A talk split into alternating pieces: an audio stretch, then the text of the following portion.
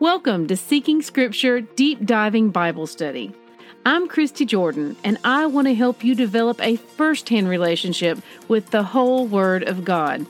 For links and graphics mentioned in my podcast, please visit the corresponding post on seekingscripture.com.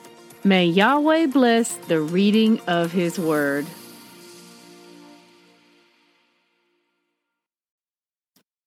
Good morning, siblings. Today's readings are Amos chapter 6 through 9.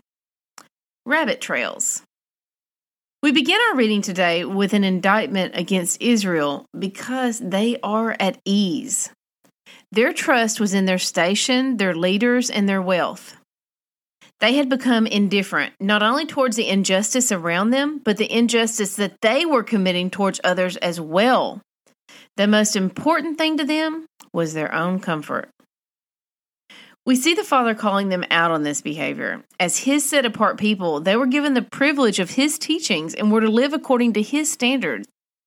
But in Amos 6, verses 2 through 3, we see him point out these other kingdoms whose God was not Yahweh and show Israel that their behavior made them no better than these.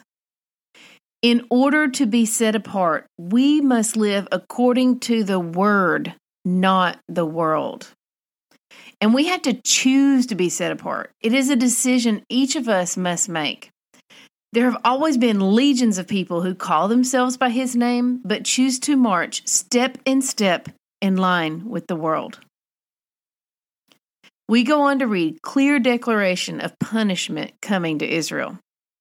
Yahweh had made them wealthy, and rather than praise him and use that wealth to serve him by obeying his commandments, they used that wealth to drink, be idle, and spend their days feasting. Amos points out that Israel has suppressed prophets. In Amos 2:12, it says they closed their ears to the truth and did not want to hear it. They had suppressed and neglected the poor, Amos 2 verse 7, practiced injustice in the legal system, Amos 5:12, uh, and so much more. I could write several posts just about the sins mentioned in the book of Amos alone.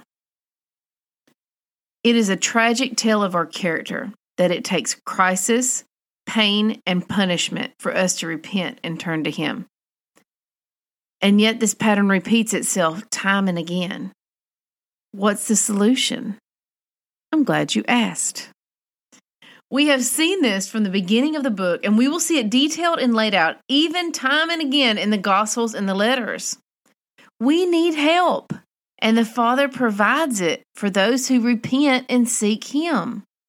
That help is the indwelling of the Holy Spirit within us to cause us to want to obey the Father's teachings, commandments, and statutes.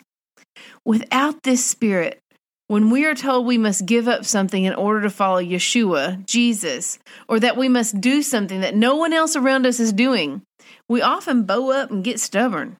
I'm not going to do that. God would never ask me to do something like that as long as I'm a good person. But when we give our heart over to that Holy Spirit, when we turn our will over to the Father, He indwells within us and shows us great and wonderful things that we did not know before. We begin to experience the grace, love, and care He has for us when we walk with Him as our guide.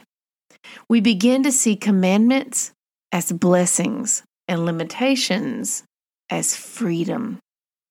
These are things that we simply cannot understand until we experience them.